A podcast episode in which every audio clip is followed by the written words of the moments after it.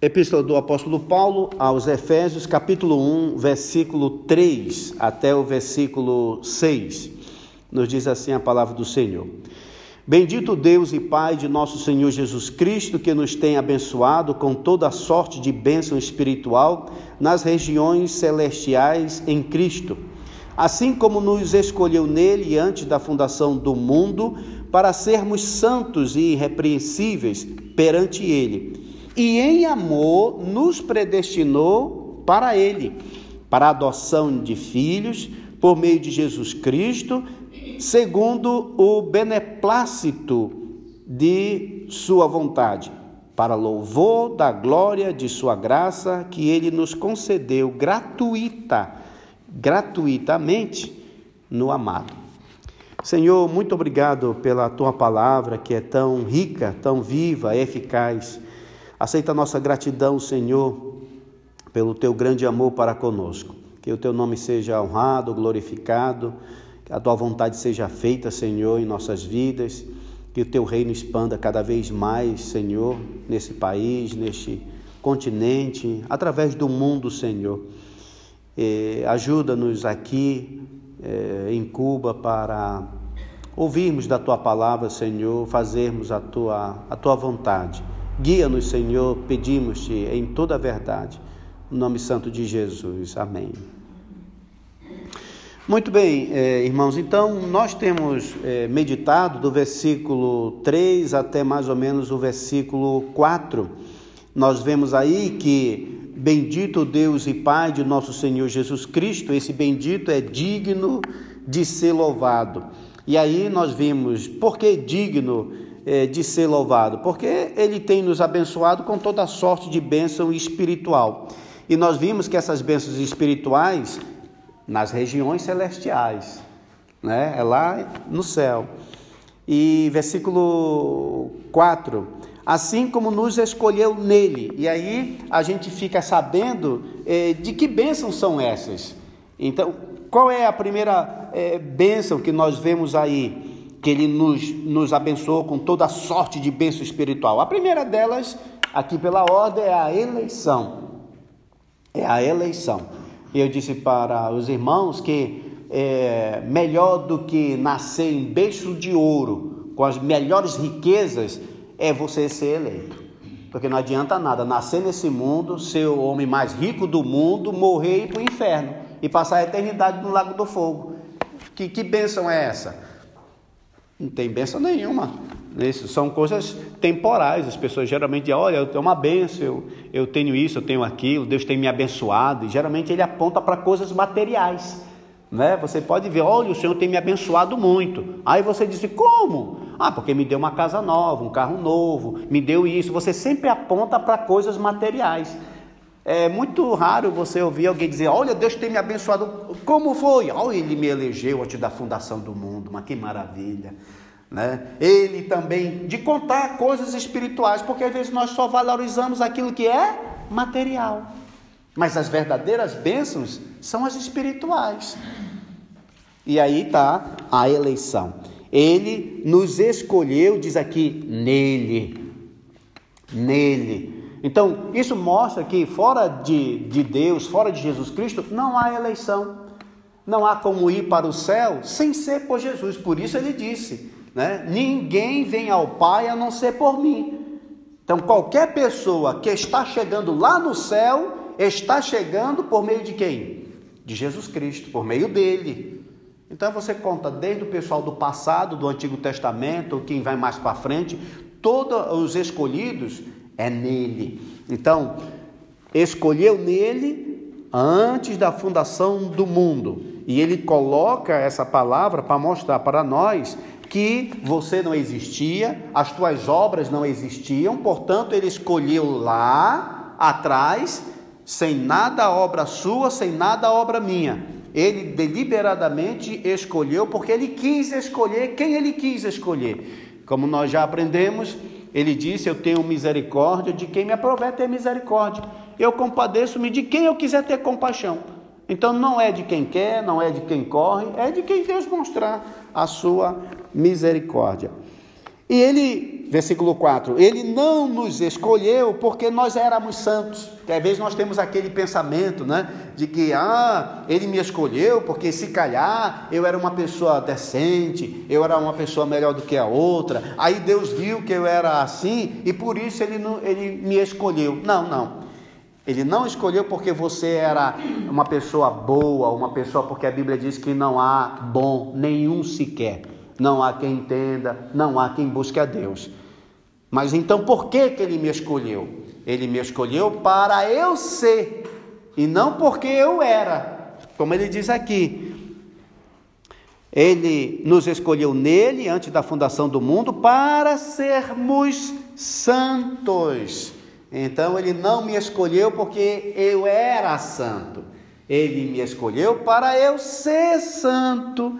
E daí a gente ter falado é, no último estudo é, de uma má compreensão que tem por parte de pessoas que, hum, que mal compreenderam o Evangelho.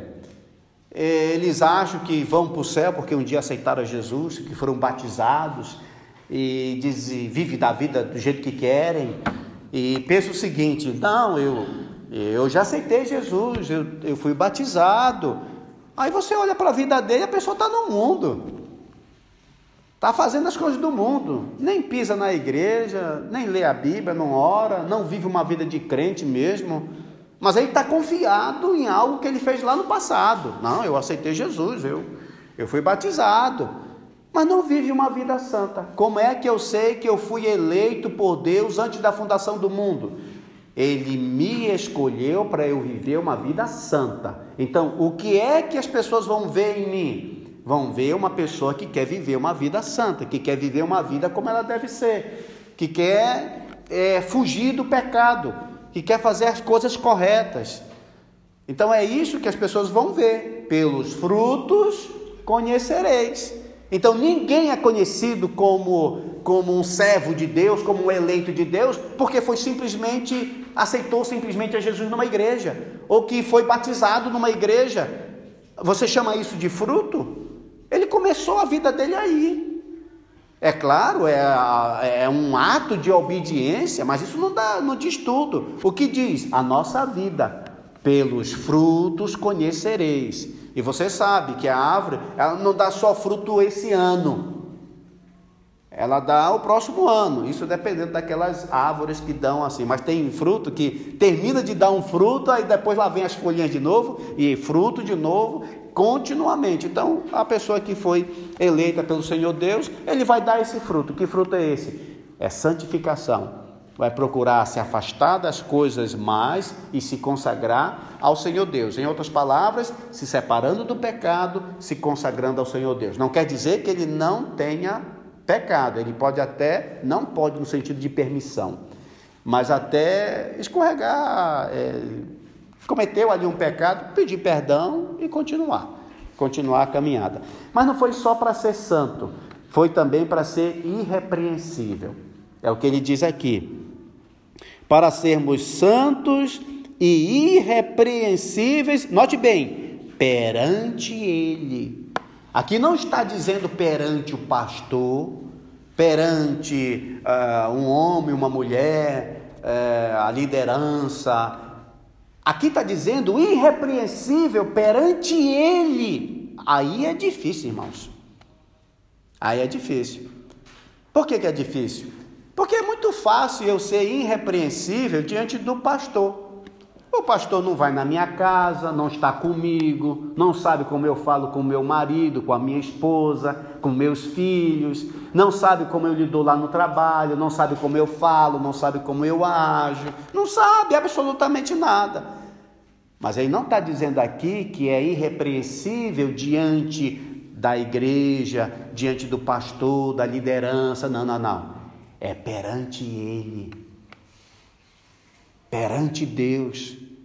E Deus não está só aqui na igreja, Deus está lá na tua casa, Deus está lá no teu trabalho, Deus está na rua quando você está, vai comprar alguma coisa, Ele está lá no comércio onde você vai falar com um, falar com outro, Ele está ouvindo o que você diz, Ele está vendo o que você está pensando, Ele está vendo para onde você está olhando, Então você já imaginou, irmãos, ser irrepreensível diante dele?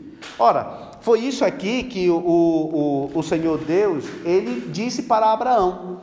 Se você olhar lá em Gênesis, o capítulo 17, Gênesis capítulo 17, e o versículo 1, é, se é, olharmos numa ordem cronológica, nós íamos ver aqui que o Senhor Jesus Cristo, o Senhor Deus, ele aparece para o, o Abraão, mais ou menos aí, irmãos, uns 13 anos. Uns 13 anos. Ele passou mais ou menos uns 13 anos sem aparecer para Abraão. A última aparição assim que teve, né, para ele foi esse esse período aí, mais ou menos de uns de uns 13 anos. Por quê? Porque é, nós estamos vendo que a Sara chegou para Abraão e disse assim: Olha, comigo tu não vai ter descendente. Pelo que eu estou vendo, olha, eu já estou numa idade aí é, avançada, estou com setenta e tantos anos, a coisa está meio é, é, assim complicada, né? Então toma aqui a minha serva, a H. Então é quando ele toma a H e o, o, o Ismael é concebido e depois ele nasce. Depois ele nasce. Depois dele ter nascido, aí você, você vê pela, pelos cálculos aqui, né? Você pode olhar, dê uma olhadinha lá no capítulo 16, no versículo 16, 16, 16, já estamos aí, 16, 16. Olha o que diz: Era Abraão de 86 anos quando H lhe deu à luz Ismael. Então note bem, quando Ismael nasceu, o Abraão tinha 86. Agora olha o versículo 1, capítulo 17, versículo 1. Quando atingiu Abraão a idade de 99, os bons aqui de matemática, não é? 99, então veja, ele tinha 86 quando a criança nasceu, o Ismael. E agora quando ele tem 99, diz aqui que apareceu-lhe o Senhor. Então, quanto tempo passou para o Senhor aparecer aí para ele? Isso do nascimento de Ismael. Temos quantos anos? 24. 13, né? 86 para 90, 99, é 13. 13 anos. É interessante isso. Às vezes esses detalhes a gente a gente está lendo, eu não gosto de fazer muita matemática, né? Mas é por quê? Porque está passando de um versículo 16 para o capítulo 17, parece que não passou nada. Mas do versículo 16, do capítulo 16 para o capítulo 17, versículo 1, são 13 anos. É interessante. São 13 anos. Você já imaginou? por 13 anos aquele silêncio por parte de Deus. Deus falava com ele e tal. Agora passou-se 13 anos e nada. Aí você fica assim pensando, poxa, mas o que, que foi que aconteceu, né? Antigamente ele estava assim, aparecia e falava, mas agora já, olha, são 13 anos eu nunca mais ouvir aquela voz de Deus. Não que Deus não estava com ele, estava, sem importância nenhuma. Mas o curioso é que quando Deus aparece, ele diz assim: Versículo 1, capítulo 17. Quando atingiu Abraão a idade de 99 anos, apareceu-lhe o Senhor e disse-lhe: Eu sou o Deus, olha lá, Todo-Poderoso. Essa é a primeira vez que Deus ele se apresenta com este nome de Deus, o El Shaddai, o Todo-Poderoso. É a primeira vez, né? Que ele se apresenta assim. Eu sou o Deus Todo-Poderoso. Aí a gente pergunta assim, mas por que, que ele está se apresentando assim? Como Deus Todo-Poderoso. Aí note bem, quem está ouvindo isso? Abraão. Logo na mente do Abraão, pode ver o acontecimento de 13 anos atrás. Deus ele tinha me dito: sai da tua terra, da tua parentela, né? E vai ter mesmo um filho, né? Vai ter um filho, vai ser a tua, a tua posteridade, a tua é, descendência. E aí, é, o Abraão, assim, com a Sara, né? Não, acho que não vai ser por nós, não. Eu já estou idosa. Tu também. Como que vai ser isso? Então Deus se apresenta como todo-poderoso, indicando para Abraão o quê? Que eu posso fazer todas as coisas. Para mim não importa se a, se a Sara está com 90, está com 300 anos. Eu sou o Deus Todo-Poderoso. Eu sou o Deus dos impossíveis. Ou você com 90 e tanto. E Deus faz de propósito, não é? Por que, que eu digo de propósito? Ele leva um, esse casal a ter os seus corpos amortecidos. Né? Já pensou uma mulher de 90 anos ter filho? um homem ali com 99. Então, quer dizer, ele deixou para quê? Para mesmo ficar evidente que isso não ocorre por acaso. Que teve ali a possibilidade, porque alguém dizia: olha, a, a, a, a irmãzinha ali, olha, Deus fez uma bênção na vida dela, fez com que ela ficasse grávida. Ela tem quantos anos? Tem 28. Ah, ninguém se surpreende. É normal, uma mulher com 28 e tal. Mas dizer que uma mulher de 90, aí estava explícito que era quem? Deus. Então, Deus sempre age de uma maneira que não fique dúvida que foi Ele que interviu ali. Então, quando ele disse, Eu sou Deus Todo-Poderoso, aí o Abraão entendeu. É, poxa, eu pensava que ele não podia, mas ele é o Deus Todo-Poderoso. Aí Deus diz é, aconselha, exorta aqui o Abraão com a seguinte palavra: anda na minha presença e ser perfeito. Lembra, nós fomos escolhidos para sermos santos e irrepreensível. Bom, se eu vou ser irrepreensível, então eu vou ser o quê? Perfeito. Então, anda na minha presença e ser perfeito. Então, o Senhor Deus aí, ele está dizendo a fórmula é, de como você vai ser irrepreensível. Só tem uma, se você andar diante da presença dele. É interessante que essa palavra, é, presença, face, que nós vemos nas Sagradas Escrituras, geralmente é a, a, a palavra pene. Pene. Pene em hebraico é face. Face, né? Diz assim: é, no princípio criou Deus os céus e a terra. A terra era, porém, sem forma e vazia, havia trevas sobre a face do abismo. Aí diz assim: e o Espírito de Deus pairava por sobre o que? A face. A face sobre. Então, é no sentido que ele está assim, olha, bem na frente, na frente com frente. Ele está na face, ou seja, ele estava sobre as águas, não é? Parando sobre as águas, ou pela face na frente de.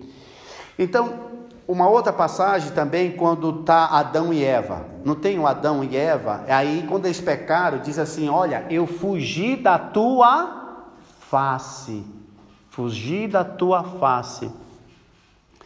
E é interessante essa palavra face no hebraico, a palavra que compõe a face porque a ideia que passa é aquele que fala propagando controle.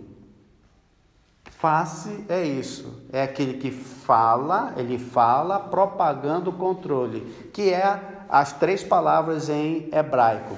Isso quer dizer o quê? Que quando você está de frente para essa face deste que que fala e promove controle, ou seja, controle no meu andar, controle no teu andar. Então, quando Deus diz aqui, anda diante da minha face, essa palavra aqui, presença, é face.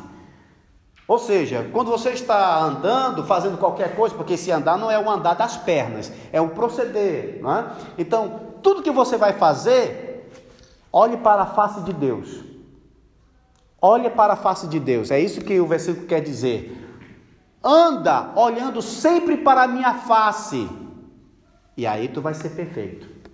E você pode ver, irmãos, é desse jeito, é desse jeito. Só para contar uma, um, para ilustrar isso, né? O Matias, por exemplo, está no, no, no, computador e está fazendo, vamos supor, a tarefa dele, né? E quando é fé, eu me coloco ali do lado para olhar o que, que ele está fazendo, a tarefa dele. Só que, o que, que às vezes ele faz? Ele baixa essa tela e sobe uma outra tela. Uma outra tela, que é o brinquedo dele, alguma coisa e tal, e aí ele está assim.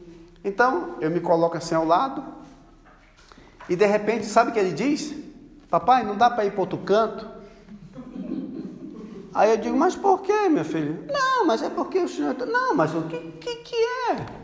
Quer dizer, eu não posso ficar, porque ele sabe que se tem alguma coisa assim feia, eu já. Interessante, ele não consegue ver uma coisa comigo ali do lado. Eu pergunto, irmãos, por quê? Por quê? Por que ele não consegue? Qual é o problema? Poxa, mas qual é o mal que eu faço? Qual é o mal que eu faço? Eu sou o pai dele, eu quero o bem dele. Qual é a ameaça que eu transmito? Os irmãos sabem qual é, não é? Não é? Os irmãos não sabem? Sabe, nós conhecemos esses pecadores. Conhecemos eles. Irmãos, a mesma coisa é conosco com Deus. É a mesma coisa. A gente não quer olhar para a face de Deus. A gente não quer que Ele esteja conosco na nossa casa. Ele não, a gente não quer que Ele veja o que nós estamos fazendo é, na cozinha, no quarto, no trabalho. A gente não quer que ele veja. Senhor, vira aqui um pouquinho os olhos. Senhor, fica lá dentro da igreja. Não, eu te quero lá dentro da igreja. Aqui em casa não dá, Senhor. Poxa, assim eu não vou ficar muito à vontade de falar aqui com meu marido. Eu não vou estar muito à vontade aqui falando com a minha esposa. Eu não vou estar aqui muito à vontade aqui com esses meus pensamentos. Irmãos, você vai ou não vai viver uma vida santa? Vai. Você vai. Essa, essa aí, está aí o segredo. O que, que aconteceu, irmãos? Vai um pouco para frente, lá, aí mesmo em, em Gênesis, o capítulo 24, capítulo 24, e o versículo 39 e 40. Então, note bem, Ali, o Abraão estava com quantos anos? Estava com 99 anos. Ele estava com 99 anos. Aí, o que que acontece? Acontece que Deus chega e tal, fala e vai ter um filho, a Sara também, pronto, tem o um filho, o filho é Isaac, né? ele nasce, a Sara tem 90 anos, Abraão tem 100 anos, é, os, os, os anos passam, e aí, lá no capítulo 23, a Sara morre. A Sara morre, versículo 1 do capítulo 23, ela tem 127 anos. Que maravilha, né? 127 anos. Ou seja, ela viveu ainda com Isaac por 37 anos. Ele nasceu quando ela tinha 90 e ela morreu com 127 anos, ou seja, ainda viu o seu filho criou e tal, ainda por 37 anos. Morreu, morreu, e agora o que acontece é que o Abraão também está velho e ele está querendo alguém para casar com, a sua, com seu filho. Ele não quer ninguém ali de Canaã, ele quer que o servo dele vá e traga alguém que é dos seus parentes. E aí diz aqui o relato do, do servo, né, que vai é, atrás de uma esposa para o Isaac. E ele diz aqui, quando ele está na casa lá, é, com Labão e é, os parentes do Abraão, versículo 39. O, o, o servo, relatando isso lá na casa do Labão, né, com a a Rebeca ali, ele disse: Olha, o meu senhor me jurou que eu não, não, não, não entregasse alguma mulher de Canaã, mas que fosse daqui e tal, e fez-me jurar. Mas aí eu disse a ele, né? Respondi a meu senhor, versículo 39, talvez não queira a mulher seguir-me. Então eu chego lá, digo para a mulher para vir, e se ela não quiser? Aí olha o que Abraão diz, versículo 40, ele me disse, o Senhor em cuja presença eu ando. Opa! Opa! O Senhor em cuja presença eu ando. Você sabe quanto tempo tinha passado de lá dos 99 anos que ele tinha, que Deus chegou para ele e disse: Anda na minha presença e ser perfeito, até aqui são mais ou menos 40 anos. Porque quando a Sara morreu, tinha 37, que o Isaac tinha 37, mas 37 porque Abraão tinha 100, mas Deus falou com 99, então são 38, né? São 38. Aí o Isaac casa com a Rebeca quando tem 40. Então, a mãe fazia o que? Fazia aí três anos que tinha morrido. Então, estamos dando aí mais ou menos uns 40 anos. Abraão aprendeu a lição lá com Deus no passado e agora, já por 40 anos, ele disse: Eu aprendi. Olha, eu ando na presença de Deus. Olha, o Deus, o Senhor em cuja face eu ando, eu estou agora andando diante da presença dele. É como se ele tivesse dizendo antigamente não. Antigamente não. E porque eu não andava assim na presença dele, note bem, irmãos. Ele tinha saído já, ele saiu com 75 anos. Ele saiu com 75 anos. A Bíblia diz que ele, Abraão, obedeceu e partiu. Ele saiu. Mas agora, depois de ele ter saído, depois de ele ter mesmo ouvido o Senhor, obedecido, mas ele ainda tem coisas que não foi bem, que precisava ele melhorar. E na nossa vida é assim de crente. Não é quando você aceitou Jesus Cristo que você fez já tudo como deve ser, tudo 100%. Veja só, irmãos, ele partiu com 75 anos. É com 99 que ele aprende a o quê? A andar na presença de Deus e ser perfeito. Já passou um tempão, né? Já pensou? 75 para ser mais fácil de conta, 75 para 100. Tá a faixa aí, 25, né? Tirando um é 24. Então são 24 anos que o Abraão estava andando assim por isso que você vai ver né, é, coisas assim acontecendo, mas a partir desse momento Abraão diz: Olha, é, o Senhor em cuja presença, na face eu ando, eu ando diante da face dele. Então, aqui, irmãos, tem um bom conselho para nós. Nós fomos eleitos por Deus para nós sermos santos e irrepreensíveis. E só tem uma maneira de nós sermos irrepreensíveis perante Ele. Perante Ele, veja como coloca, né? Perante Ele, isso aqui é diante da face dele. É se nós andarmos olhando para a face de Deus. Você já imaginou? Tente fazer isso. E eu vou lhe dizer uma coisa: tem muito programa que você não vai assistir mais. Se você fizer isso, Existem vários programas de televisão ou coisas que você não vai assistir mais. Porque você vai dizer assim, ih, rapaz, ele está assistindo isso junto comigo. Ou ele está, ou você começa a conversar com alguém, né? E de repente você se, ih, ele não ia gostar dessa conversa. Se ele tivesse aqui do lado. E aí depois você vai se ver como o Matias. Papai, se afasta aí um pouquinho. Vai lá para outro quarto. Aí você vai dizer: Senhor Deus, dá para ficar lá dentro do, da igreja? Senhor, não me acompanhe agora não. Porque tem umas coisas aqui que eu quero dizer e não vai dar bem para o Senhor ficar ouvindo isso. Eu, eu garanto, irmãos, que a nossa, a nossa, veja só, não é a sua, mas a nossa vida ia mudar muito. Porque a gente não ia pensar tanta coisa que não é para pensar, não iria dizer tanta coisa que às vezes a gente diz, ou ficar olhando coisas que às vezes não deveria. A gente ia policiar-nos mais. Só tem uma maneira de nós sermos perfeitos, é nós andando neste mundo, olhando para a face de Deus, fazendo com que Ele está me vendo agora, Ele está sabendo o que eu estou pensando, Ele está sabendo como eu estou aqui procedendo. Que o Senhor Deus nos ajude a vivermos assim perante Ele. Amém?